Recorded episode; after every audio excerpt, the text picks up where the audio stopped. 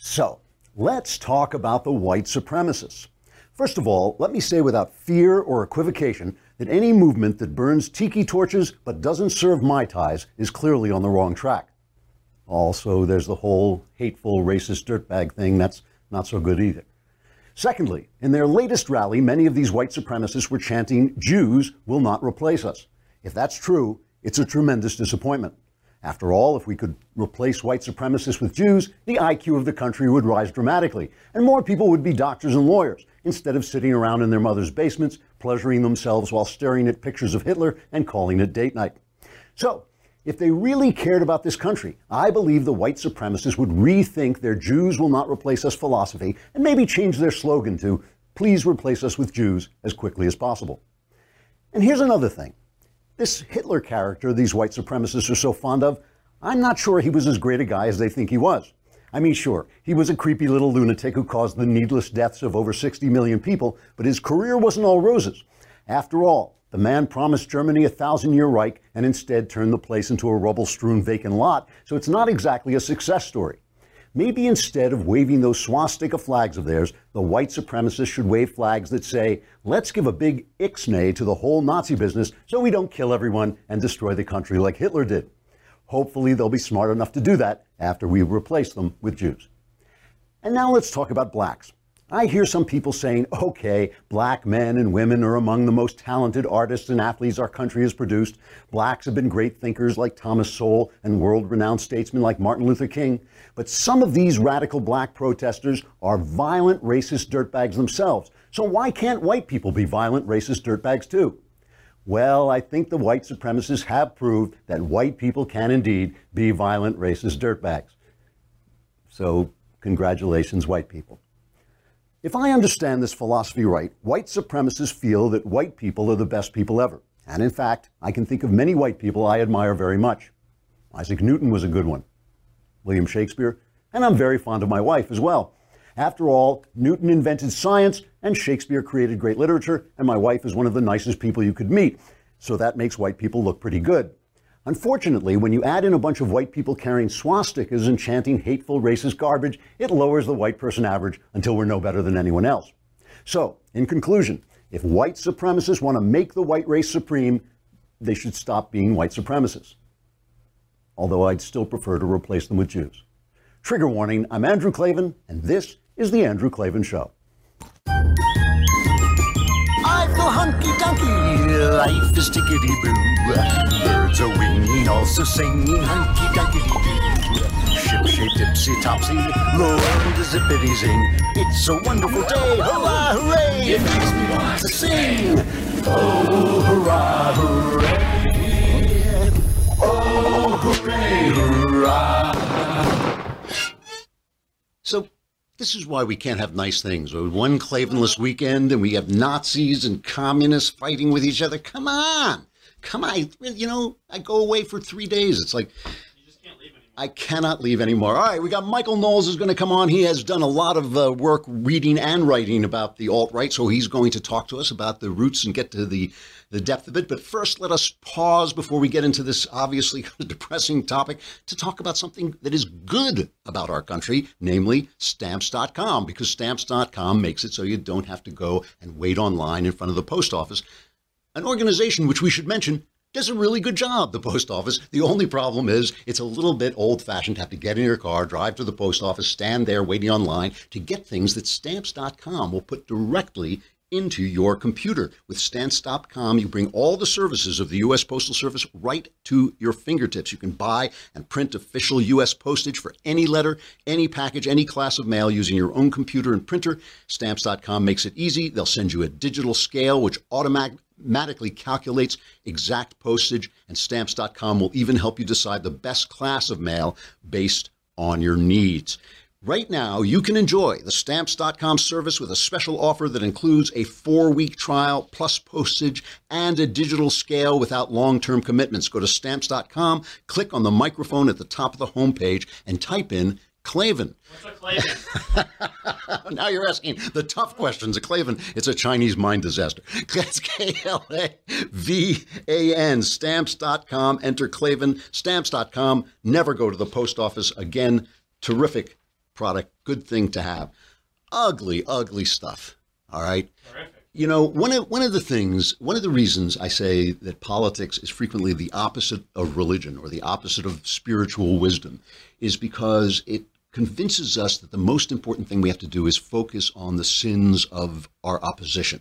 And of course, those of you who read the gospel will know that we are instructed very carefully pay attention to what's going on with you. And so I see all the stuff that's going on. I see the press using this to attack Trump. I see the press, uh, the the politicians, you know, coming on, putting their fat faces on TV and trying to use evil in this death that took place, uh, and uh, these deaths, I should say, that took place in Charlottesville, Virginia, and trying to use it to their advantage. I see that they treat the Nazi terrorists differently than they treat Muslim terrorists. I see that there's all kind of hypocrisy coming from the left, and I get that, and I'm going to talk about all of it, and especially obviously the stuff that's going on with the president. But, but, but, let us start among ourselves because we're all good conservatives here. Let us gather together and just remind ourselves these clowns are in our house, okay? These evil, satanic clowns are in our house. And it's no good saying, it's no good saying, well, they don't believe what they believe. Of course they don't believe what we believe. Of course they don't. They don't believe in the Constitution. They don't believe in e pluribus unum. They don't believe in the great American tradition of bringing people in and transforming them into America through our creed that, that we conservatives are fighting so hard to defend. They don't they don't believe in low taxes. They don't believe in any of these any of this stuff. They don't believe in America. They don't believe in the whole thing that makes America what it is. But they're in our house. They identify themselves as right wing. They vote for the people we vote for. They have their slogans, unite the right, and all this stuff. It's no good. You know, when the devil is in your house, you got to take care of that. It's no good saying, "Well, the devil is in the other guy's house too." Of course he is, but let's not mince words about it. And and by the way, by the way, one of the things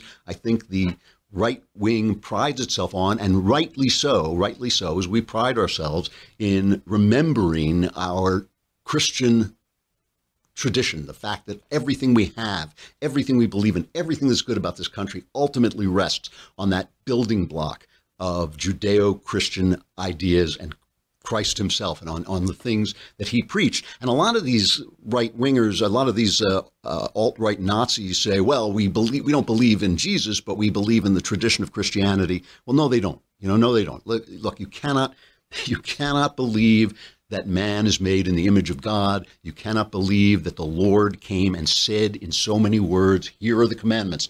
Here are the two big commandments love God. And here's the next one, because it's right next to it, is love your neighbor as yourself and then become a racist. You're just, you cannot go around telling God what his image should look like. Okay. So these guys violate everything that we are. They are evil and they violate every, and they stand for evil and they violate everything that we are and we and they're in our house. They are in our house. So okay, we're going to talk about the left. We're going to talk about all the hypocritical and nasty things they do, but let's not mince words about it. Okay, this these guys need to be swept out and they need to be discarded and they need to we need to turn our back on them and walk away. And by the way, you know, if if in some moment of anger, if in some moment of personal uh, you know problems or something, something they've said has uh, made sense to you, or you've gone online and said something that sort of links you to them. That was yesterday. Today, walk away. Walk away. Is, these guys are not the good guys. They are the bad guys, and they're in our house, and we have to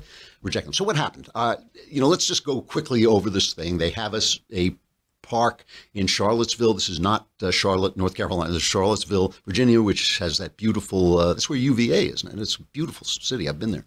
Um, and uh, which Jefferson designed and all this stuff. Anyway, they have a, a park with a statue. It has Robert E. Lee statue. They had a vote to get rid of the Robert E. Lee statue and rename this park from Lee Park to Emancipation Park, celebrating obviously the emancipation. Personally, I'm always against removing this kind of Soviet idea that you remove the past if you don't like it, but it's their town. It's not our town. You know, that if, if we're conservatives, we believe in federalism. We believe all the power should be concentrated on the individual and then locally and then the state. And only at the last, in the last necessity, should it go up to the to Washington. It's their town. If they want to do this, that's up to them. These guys came in from out of town to start trouble. They showed up loaded for bear. They showed up armed. They showed up with helmets. They showed up with weapons. And and the left came out to protest them. Now the left you know, the, the, another problem for us on the right is that the good folks, the religious folks who are just saying love your neighbor, you know, we reject white supremacy, never mind our politics, whatever they are, they're also standing with the, the Antifa guys. And the Antifa guys are fascists. They are fascists. So while we were getting ready for the show, Donald Trump came out and made a, a second statement. And we're going to get to that in a minute. We're going to get to that in a minute. But first, let's play the statement that he made at the time. He was honoring some veterans and he paused, hearing about what's going on, and he gave what seemed to be a prepared statement. So this is uh, cut number one, and this is what has caused all the anti Trump controversy. We condemn in the strongest possible terms this egregious display of hatred, bigotry, and violence on many sides. On many sides. It's been going on for a long time in our country. Not Donald Trump, not Barack Obama. This has been going on for a long, long time. It has no place in America. What is vital now is a swift restoration of law and order and the protection of innocent lives. Now, so he said the hatred is on all sides, and this drives the left crazy. How can you compare? How can you make moral equivalence to between these Nazis and wonderful, lovely people like Antifa, who they must be anti-fascists right in their name, while they're hitting you while they're wearing a, a balaclava and hitting you over the head with a stick, and the Black Lives Matter people, who include people who say, you know, pigs in a blanket, cook them up, whatever they say, who incite violence and who have committed violence against police officers in the name of their loving peace. So, you know, Trump is right as far as it goes. He's as he's right as far as it goes obviously there was this stuff during his campaign where he didn't step up and immediately condemn David Duke. Uh, people felt it wasn't dog whistles; they just felt he was being too soft on it, so they wrote nuts. And I just want to play. I, I want to remind you. Well, let me let me do this in order. All right. First, here's Peter Alexander. What is he? Um, I can't remember. CBS, I think. Um, I think he's CBS, but. NBC, sorry, NBC News, right? Uh, Peter, and and he's interviewing Vice President Mike Pence, and he's like, can't imagine what Trump could have meant. You know, here he is. He said on many sides. Name those sides. What are the sides? Well, look, as I said today, we, we condemn in the strongest terms uh, the hate and, and violence advocated by groups like white supremacists, neo Nazis, and, and their ilk. But that's one side. What's the other side when he says on many sides? Well, as you look throughout the course of recent years, we've seen protests turn violent. We've seen fringe groups use peaceful protest environment to bring violence in some cases against police officers. But only one group yesterday, results. with respect, with only one group yesterday, Mr. Vice President, killed an American. And we're bringing the full weight uh, of the federal government to bear on investigating and prosecuting that individual uh, for that heinous act that took the life of that innocent woman. I will tell you, Peter, that I take issue with the fact that many in the media are spending more time criticizing how the president addressed the issue. But this yesterday. is Orrin Hatch and Cory Gardner, sir. Well, it's not me. Well, I'm reading their quotes. Many in the media have spent an awful lot of time focusing on what the president said and criticisms of what the president said instead of criticizing those who brought that hatred and violence to the streets of Charlottesville, Virginia. All right, so let's let's take a look and listen to what Trump has now said. He came out this morning with a new statement. I haven't heard it yet, so I'll hear it for the first time. Racism is evil, and those who cause violence in its name are criminals and thugs, including the KKK, neo Nazis, white supremacists, and other hate groups that are repugnant to everything we hold dear as Americans. We are a nation founded on the truth that all of us are created equal we are equal in the eyes of our Creator. We are equal under the law, and we are equal under our Constitution. Those who spread violence in the name of bigotry strike at the very core of America.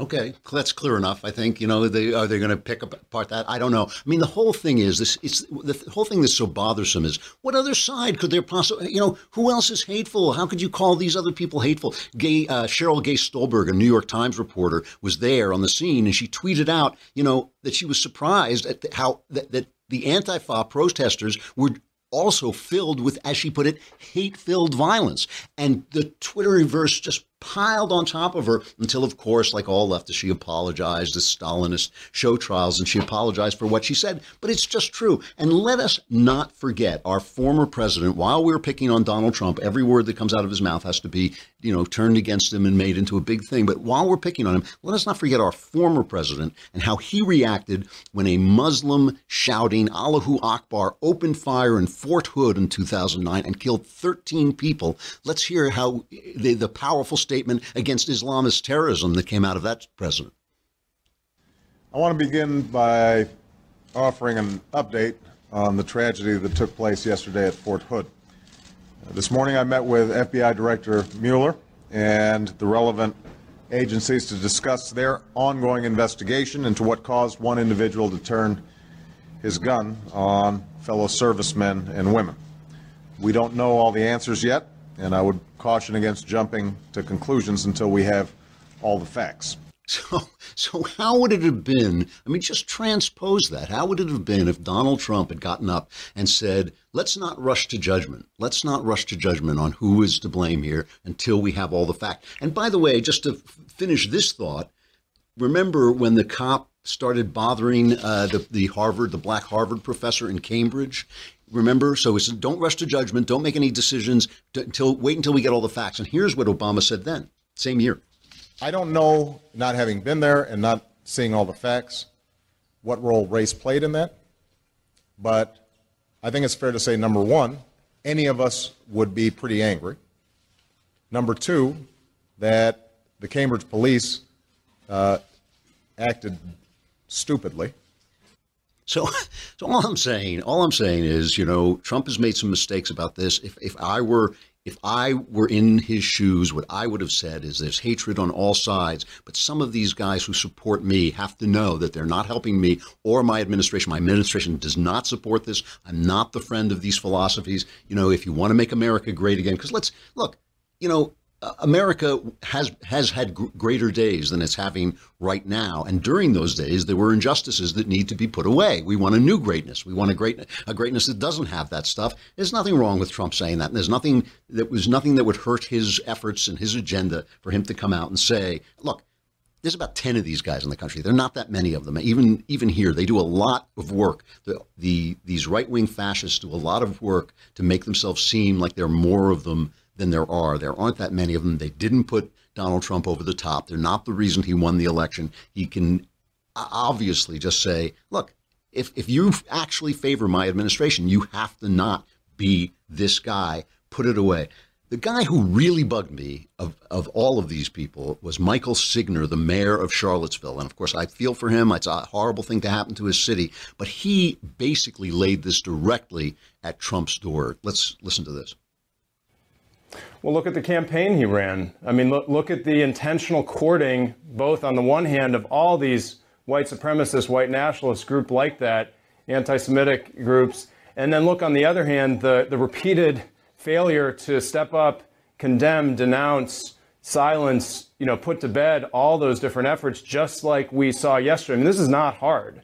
There's, you know, there's two words that need to be said over and over again domestic terrorism and white supremacy. That is exactly what we saw on display this weekend. And we just aren't seeing leadership from the White House.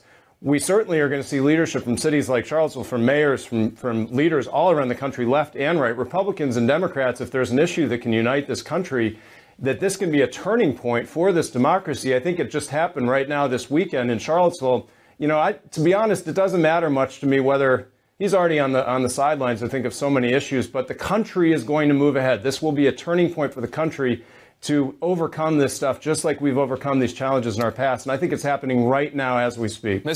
And by the way, again, I know when you hear that and you think domestic terrorism, white supremacism, how come these guys aren't as? He's a Democrat. Why aren't they as quick to say domestic terrorism, Islamist uh, fundamentalism? Why was Trump controversial when he did say that? But you know, again, let it go. These guys are in our house. We have to face them. We got. We have to purge these people from anything that even looks like our movement. We have to announce and say repeatedly, you know, I know it's not fair. I know it's not fair. And the reason it's not fair, the reason it's not fair is because leftism is racism. Leftism, with its identity politics, is now wholly infested with racism. We're not. Just like I said before, you can't fight for free speech by silencing other people's speech. You cannot fight for the Constitution and America and and be a racist. You cannot be a right wing racist. The two things simply do not go together, and anything that looks like that has to be purged out of the movement. The thing that bothered me about Signer, though, is listen to my pal Doug McKelway, the great Fox News street reporter. He was out there on the scene. Listen to his experience with the police in Charlottesville. And before you lay this at Trump's house, Mayor and, and Governor Terry McAuliffe, listen to this what McKelway says about the cops. When I got out of my car yesterday in Charlottesville for the first time at about 10:30 yesterday morning, you knew this was a bad scene and that bad things were going to be happening because people were congregating at Lee Park at Emancipation Park wearing helmets, body armor, carrying big heavy sticks. Nobody was intent upon peace here from either side. People were intent on causing havoc and causing damage. And even as wounded were being brought out of the park, the police were sitting idly by. Uh, I was standing by a, a cordoned off area where the police had set up as a staging area, the state police had set up, and they said, You can come in here, this is a safe area. But when the tear gas started to fly, thrown by protesters, the police themselves began to evacuate that. I asked the guy who was in charge, I said, Where are you going? He said, We're leaving. It's too dangerous. They had an opportunity to nip this thing in the bud, and they chose not to. That's the state police, but you know the thing is when you have when you know these people are coming, why are they protesting anywhere near each other? Why not just put them in different places? That is the way you avoid these these problems. So I would like to be hearing from Terry McAuliffe, and Terry McAuliffe is out defending the police. It really sounds. Look, it's not the individual cop's job. It's not the cop on the beats problem. It's where the orders are coming from. Where was the order to stand down? Where was the order to let these people come together? We're going to have Michael Knowles after the break, but first, let us pause in what I admit is a dark uh, subject to have a little bit more brightness because there's so much. God, you know, there's so much about this country. These guys are so few. They're so few, and when we, when the rest of us turn on each other in their name, they are getting some of the stuff that they want you know, when we, when the decent people start fighting with each other over these clowns, uh, they are getting some of the stuff we want. Always good to pause and remember that uh, capitalism is still working well, the job market is working well, and you can get great snacks with Nature Box. I mean, there you go. It is a good. It is a good thing. If you are like me, when you're up late at night, you, that's when you start to hit whatever in the closet, whatever in the uh, cupboard. You start eating whatever is there. A lot of times, maybe not so good. With Nature Box, you send away. They will send you snacks, and they're all they have. They're made out of better stuff. They tell you, you know, the calories and what's in and what's involved. They have over a hundred snacks that taste good and are actually better for you. All the snacks are made from high quality, simple ingredients, which means no artificial colors, flavors, sweeteners. You can feel good about what you're eating, and they are they're good. They are good. I've, I've talked before about the one, uh, the kettle corn with coffee. I mean, just talking about it makes me a little bit. Uh, you'll uh, you'll be happy if I don't just walk away. French vanilla, almond granola, whole wheat chocolate chip cookie bites, and they come in these bags, so you can tell how much you're getting. So simple. Go to naturebox.com. You choose the snacks you want, and NatureBox will deliver them right to your door. I can promise you, if you just go on the website, you will do this thing because you'll see the pictures and they look so good. There's no risk. If you ever try a snack you don't like, don't eat it. NatureBox will replace it for free, and you can save even more right now. NatureBox is offering my fans three free snacks with your first order when you go to naturebox.com slash Klavan. I have a question. oh, no. How do you spell Oh, I'm so glad you asked me a question I can actually answer. K L A V A N, naturebox.com slash Klavan for three free snacks with your first order. Naturebox.com slash Klavan. It's good stuff. You will like it. All right, we got a break from Facebook and YouTube where you get free video for a while, but then if you want to watch the rest of the show, you got to come to thedailywire.com and subscribe. You can come over to thedailywire.com and listen. But if you want to see the whole show, you can just subscribe. That way you get in the mailbag. It's a lousy 10 bucks a month. You get all your questions answered, your personal problems solved. And if you subscribe for a year at a lousy 100 bucks for the year, you get the leftist tears tumbler. Come on, it's worth it. All right, let's. Uh, we'll, we'll see you on the other side.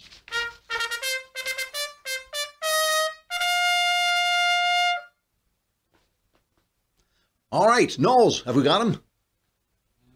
The great and powerful Michael Knowles. There we are. Hey, it's good to see you. You know, I have to thank you. You have Uh-oh. you have given me some really terrible assignments before, Southside with you, Barry, so on.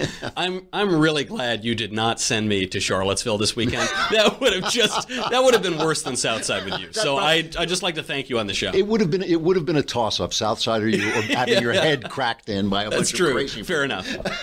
how's how's your show going? Uh, show's going well. I want to thank everybody for listening. We rose up pretty high in the charts and have been doing shockingly well. I figured we would have been canceled by now, but thanks to viewers like you, somehow I still have a job. I've, I've tried my best to get you canceled, and, and, and that I have to remind people: you have to go on. You cannot let this man look. At, look at this guy's face. Look at I mean, this mug. You cannot let this man rise above my show, and it's all about the reviews. You got to go on iTunes and review my show and give it good reviews, so you can humiliate this man as he This- so, don't obvious, you wanna so obviously deserves. I Don't mean, so you have written a lot, and and wrote you wrote a really excellent piece uh, a long time a while back for the Daily Wire about these. Uh, what do we call them? I, I almost hate to call them the alt right because it doesn't mean anything. The, the word has been watered down to mean nothing. They've sort of done it. It's a weird alliance between these guys and the media to make this term so ambiguous that they pull people in. And this this is the cleverness of them. It's why they called their rally "Unite the Right." This rally was just neo-Confederates, neo-Nazis, white nationalists. Very, they're very small group of people and centered around those ideas, but they called it Unite the Right because then people like Richard Spencer and so on get to mainstream themselves and insinuate themselves in the conservative movement that booted them out 50 years ago. Right. We they did right. This is these are the guys that William Buckley chased out of the temple, basically. That's right, and they've always been around a little bit. You know, the uh, Buckley purged them, purged the Birchers and and other racists and anti-Semites, and they've kind of come back a little bit. You know, there was always this Buchananism toyed around with this a lot. Uh, I think a lot of a lot of other people. John Derbyshire has written racist articles. Uh, uh, Peter Brimelow has veered into that territory, and for decades now, there have been people like Jared Taylor, my fellow Yale, who's a white supremacist, white white nationalist. I think is fair. He is uh, unique, I think, among them because he's actually not anti-Semitic. He's just a ethno-state advocate and wants a white country and all those sort of things. Uh, not the same cannot be said of some of these other guys. There's Theodore Beale who goes by Vox Day. Oh, yeah. He- he's one. He he utters the 14 words about protecting white people. What are, what are the fourteen words? the 14 words are. Let me see if I remember this from summer camp. It's uh, we must secure the existence of our people and a future for white children. It's often paired with 88, which stands for the eighth letter of the alphabet H, which stands for Heil Hitler, of course. Oh, great. Okay. Uh, and, and other writers too. Sam Francis, the old right wing writer, he called for a white racial consciousness. Paul Ramsey is a YouTube guy, white supremacist, questions the Holocaust. Uh, What's really interesting about these guys is just like the progressives, they're going backwards. You know, they're going back to this primitive idea. I mean, ever since Jesus, basically, the idea has been that we that, great ideas transcend nationalism and transcend race. At least since Jesus, it's, it's been that idea. They're going back into this primitivism. These guys are evidence that a little bit of knowledge is a dangerous thing. This is Yeah, the seriously yeah. because they're not totally stupid and they're not totally uneducated. They are a little bit stupid and lightly educated. Mm-hmm. They've read some things, but not but without a lot of context. They position themselves as defenders of Western culture, Western civilization. I think they know very little about those two things, and as, as a result, their views can seem attractive. A guy like Richard Spencer, who's kind of become the head of this thing, he runs alt- altright.com, the National Policy Institute, which is white nationalist. He's a good-looking guy. He's articulate, and he seems educated to the uneducated. Uh-huh. He's not a stupid guy. He was in a PhD program at Duke, and that that's what that's what's worrisome. It's It's- David Duke University, right? that's David Duke. Oh, no, actually, the other right. Duke. Okay, yeah. it's a yeah, it's a correspondence course anyway. Uh, But with what it, it's attractive, it's subtle, it's uh, tempting, much like the devil. So it's very, you know confuses information that way, and as a result, I think particularly young people, particularly uh, that right wing set of internet trolls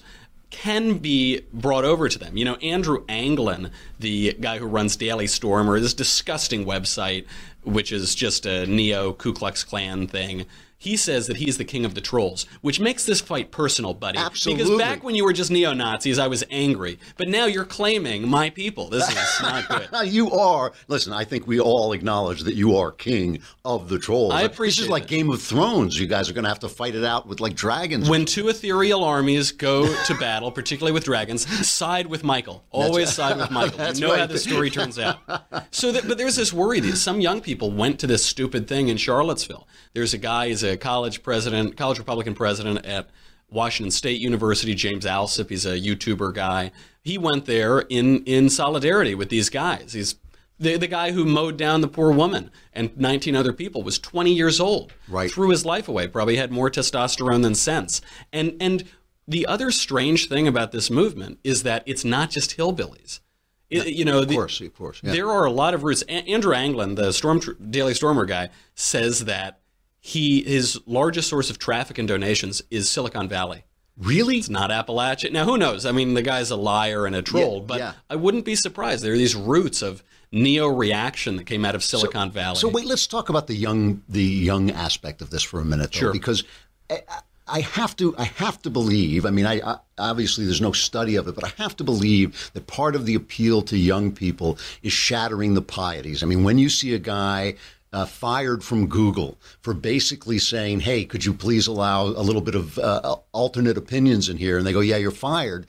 That that there it becomes. I mean, I always used to say this about John Derbyshire too: is that it, it becomes glamorous to fight the power. I mean, it's kind of like Satan in Paradise Lost. You know, he's up against this massive power. It becomes kind of romantic to stand up against it, even if you're utterly in the wrong. That's precisely right. And I think that I don't think we should condescend and patronize these young people and say, "Oh, you've got a lot to learn, young fella." And mm-hmm. but n- nevertheless, you have to be careful when your ideas are forming and you don't quite know where you stand and you have a little bit of knowledge or a little bit of education or a little bit of passion because you're watching Brendan Eich get fired or this guy at Google get fired and you're seeing your grades lowered because you're on the right. It creates reactionaries. That's what this school out of Silicon Valley is. It's a it's a reactionary thing, and uh, y- you really ought to calm down, or you, or you can ruin your life. The internet is forever, and and the extreme of this is a guy who who mowed down a woman and killed her. He'll he'll go to jail if there's any justice. Uh, that it's a it's a dangerous thing you're playing with. The memes are fun. Pepe's fun. Yelling about Mitch McConnell and Paul Ryan is a lot of fun. I, I embrace all of those things. Yeah, sure. But you're you are playing with fire if you're playing around with these guys. I, I mean, this is always my argument with Milo Yiannopoulos. He thinks he's being ironic, but evil eats irony. I mean, evil is like irony is a snack for evil. I mean, you can be ironic about it all you want, and it's it's a good thing to make fun of the devil. But basically, if you are participating in this stuff and thinking it's glamorous or, or funny, uh, the devil just he'll have you for lunch. if you live your life ironically, Yeah. you, there's there's no difference. There is Right, no right, difference between right. iron, what's ironic and Yeah. what's earnest. And Milo did inestimable damage to the to the right in this country and to the conservative movement Yeah. by mainstreaming these guys. He ostensibly wrote this article, uh, "The Establishment Conservatives Guide to the Alt Right," Right. which my article is is refuting and and uh, responding to. But he. Uh, On the one hand, he said racists are a fringe in this movement, and then he said, "Here are the founders of this movement. Everyone's a racist, or, a, or a neo-Nazi, or something." You know, to go back also for a minute, uh, and I really do want to talk about this because it's it's important to me personally. This idea of education and a little bit of education. One of the things that I've noticed repeatedly with these guys is that they have read a couple of great books. And they can quote from them Nietzsche and things like that, people who are really important in the history of Western culture. But they're looking at them without any context, without any. I mean, if you've read Nietzsche and you've ne- never read Dostoevsky, you don't know what you're talking about. You know, you're not. course. And so if you're looking if you're looking at a mountain and you're saying, "Oh, that's the highest peak," and you don't look around you and know that there are mountains that are ten times higher, uh, you really don't know what you're talking about. And it has this atmosphere of, of sounding uh, educated when it's truly, truly not. And when you read them in depth, you see that they really don't have a depth of education. I think that's why the Objectivist Society of America, the average and median age is probably around 17. Because when you when you pick up Ayn Rand, this happened to me. You pick up Ayn Rand at 17, you say, "Oh my gosh, I understand everything now." Right. And then you think about it for a couple years, and you say, "Ah, no, I don't. A lot of that doesn't make any sense." Uh, same thing with these books when you read Nietzsche or uh, so on and so forth. But they they talk about defending Western civilization, defending Western culture. There's something glamorous about that. There's something important and urgent about Yeah, that. Yeah, sure. But what are you defending? Right. What are, what is Western culture? What is Western civilization? What is it looking at? What is it geared toward? And what are you looking at? And what are you geared toward? Right. Something tells me it's not the same thing. Right. A really, really good point. You can't defend Western civilization by violating all of its norms. Michael Knowles, the Michael Knowles Show is coming on soon, and he'll continue uh, talking about this. Thanks a lot, Michael. It's really interesting. Good to be here. All right. See you. Drew. Man, oh man, you know we got. You know what we should play? Did did, did I send you that cut from the uh, 1947? Mil- the military put this out after the war, after World War II, uh, to to get people away from these philosophies. I just want to play you this a little bit. It's corny. This is from 1947. Uh, a guy making the kind of speech that these right wingers are making, uh, and the military sort of trying to teach people how to stay away from it. I see Negroes holding jobs that belong to me and you. Now I ask you, if we allow this thing to go on, what's going to become of us real Americans? Now I I've heard this kind of talk before, but I never expected to hear it in America. believe me, some fellow seems to know what he's talking about. What are we real Americans going to do about it? You'll find it right here in this little pamphlet. The truth about Negroes and foreigners. The truth about the Catholic Church. You'll find you believe in that kind of talk? and you'll find out who I don't know, makes pretty good sense to me. And I tell you, friends, we'll never be able to call this country our own until it's a country without. Without what? Yeah, without what? Without Negroes. Without alien foreigners. Without Catholics. Without Freemasons. You know these. What's wrong with the Masons? I'm a Mason. Hey, that fellow's talking about me. And that makes a difference, doesn't it? These are your... un- I love that. Wait a minute. The Masons, I didn't, I didn't mind when you hate the blacks and the Jews, but now you hate the Masons. I'm a Mason. and, you know, it's it's funny because it's old fashioned and corny, but it is so, so true that, like, you know, this stuff turn will turn on you as fast as it will turn on anybody else. You know, it will, it'll turn on, you know, whatever you think you are, whatever you think protected class you think you're in. One day you let these guys in, and one day they come after you. All right, we have a new uh, feature today our crappy culture. There it is.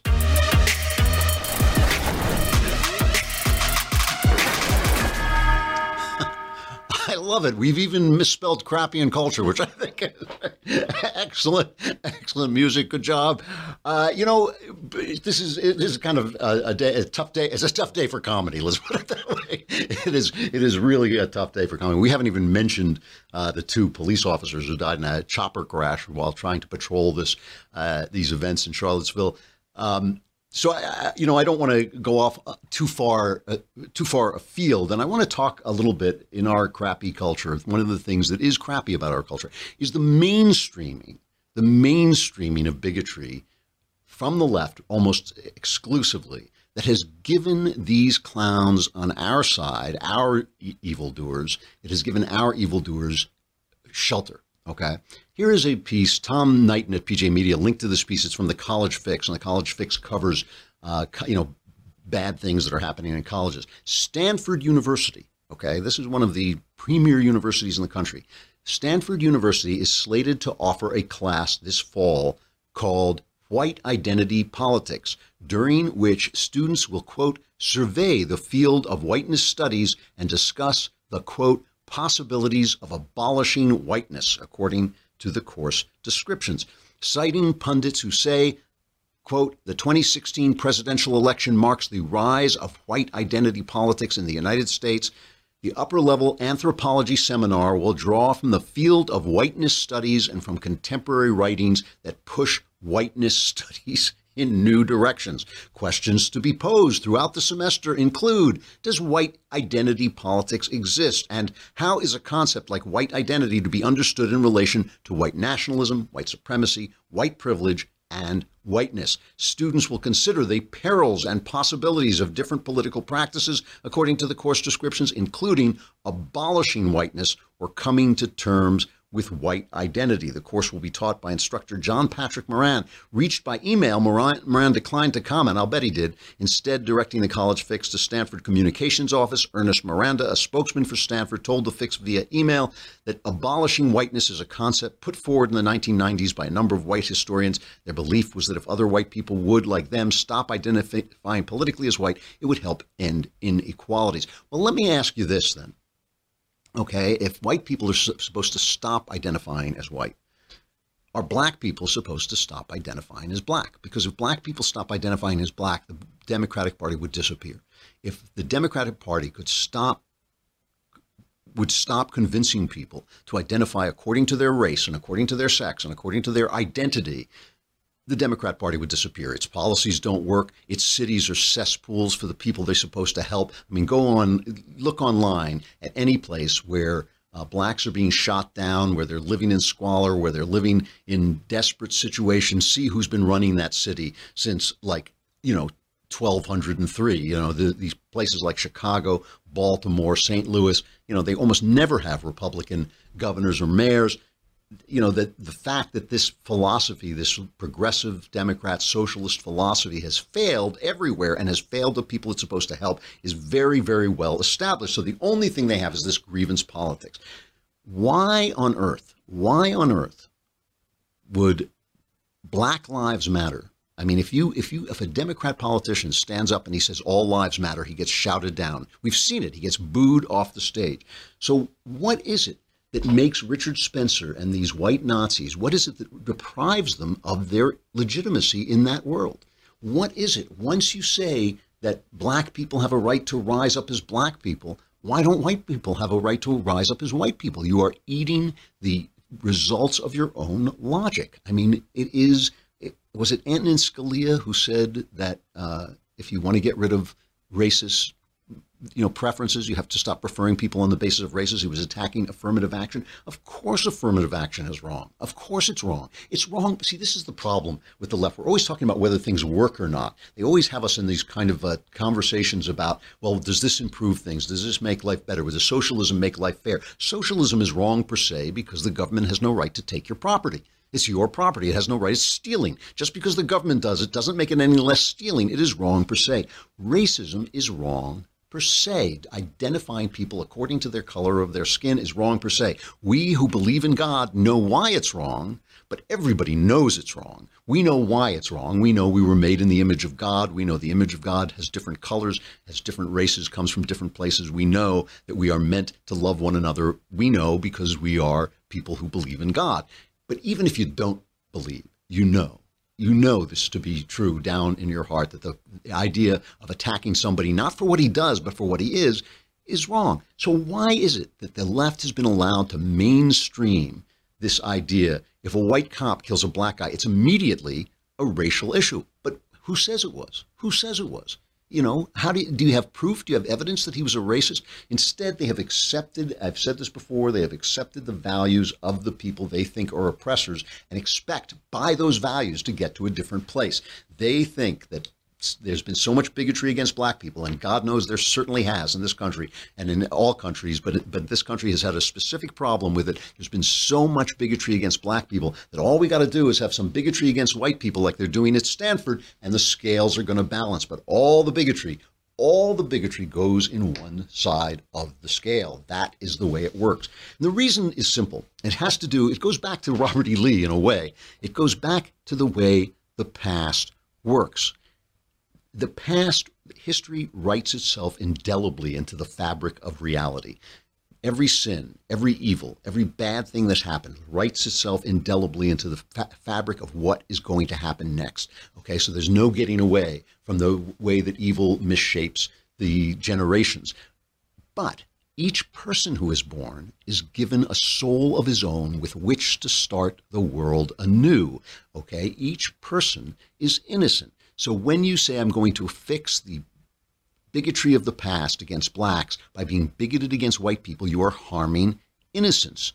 The devil does not care who does the hating as long as the hating gets done. That is the thing. So when so when you have affirmative action and you exclude white people, you're excluding innocent white people. It's not the guys who did the crime. The guys who did the crime are gone. You cannot change the past. The only way to change the past is through forgiveness and grace and letting things go. And C.S. Lewis said it best. He said, Everyone thinks forgiveness is a lovely idea until he has something to forgive. Okay, so it's not easy. I know it's not easy, but it is the only way forward. And these guys who think that Black Lives Matter, saying Black Lives Matter is not racist, it all goes in the same pot. It's all racism. The mainstreaming of racism is part of what is making our crappy culture. Hopefully, better days ahead, but I feel that there's some troubled waters we're going to have to get through first. We will get through them. It's a great country. It's a great people. It is a great idea, and it will not go down easily to clowns like these. I'm Andrew Klavan. This is The Andrew Klavan Show. We will talk some more tomorrow.